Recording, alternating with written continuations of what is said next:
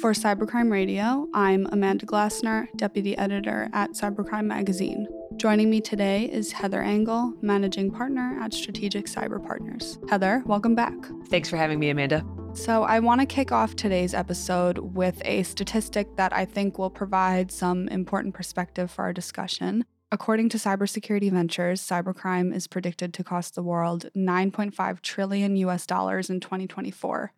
Against this backdrop, European lawmakers have come together to establish regulations safeguarding a wide range of smart devices, including laptops, fridges, and mobile apps, against the escalating cyber threat landscape.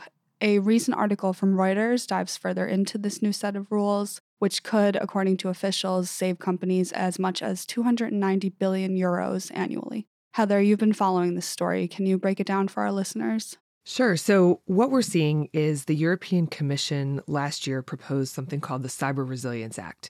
And what this does is it applies to products that are connected either directly or indirectly to another device or network. And so, I think, you know, what we're getting at here and what we're looking at protecting now is this rise of smart devices. So, pretty much everything can talk to the internet at this point our refrigerators, our doorbells. You know, we've got traffic cameras, things like that. So, what this is looking at is creating some standards for design, development, production, and sale of these products that require manufacturers to assess the cybersecurity risks of the product, provide declarations of conformity, and take appropriate actions to fix problems during the expected lifetime of the product. So, under the new legislation, manufacturers must assess cybersecurity risks, provide declarations of conformity, and address issues in the product's lifetime or for at least five years. Do you see concerns about these regulations stifling innovation or limiting consumer choice? I don't know if I necessarily see it as stifling innovation or limiting consumer choice, but it does put a burden on manufacturers to have some security that's inherently baked into their products, right? When we see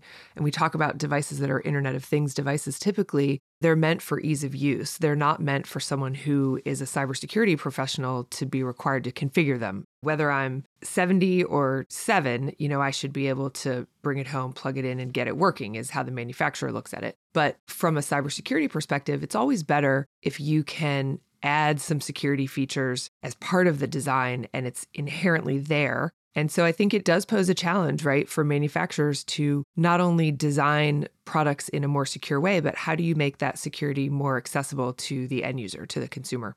Looking at the big picture, do you think these regulations adequately address today's cyber threats, or is further action needed? Well, I think it's a great start. And we can't come right out of the gate with things that are too heavy handed because then it's going to be almost impossible to comply with. So when we do cybersecurity and when we start looking at regulations and things like that, we have to start with the basics. And that's what I tell my clients. That's what we have in this situation here. You know, if you go all in and make the regulations too stringent or too detailed, even, it's going to be very difficult to maintain both from the regulator perspective and from the manufacturing perspective because these devices are so different. I mean, we're talking about such a wide array of products I'm not going to secure, you know, a camera that I use for, you know, monitoring traffic the same way that I would potentially secure a refrigerator that's in someone's home. So, like I said, it's a great start and Europe tends to be forward leaning on these things as they were with regulations like GDPR to protect consumer privacy. And so overall I think it's a great thing.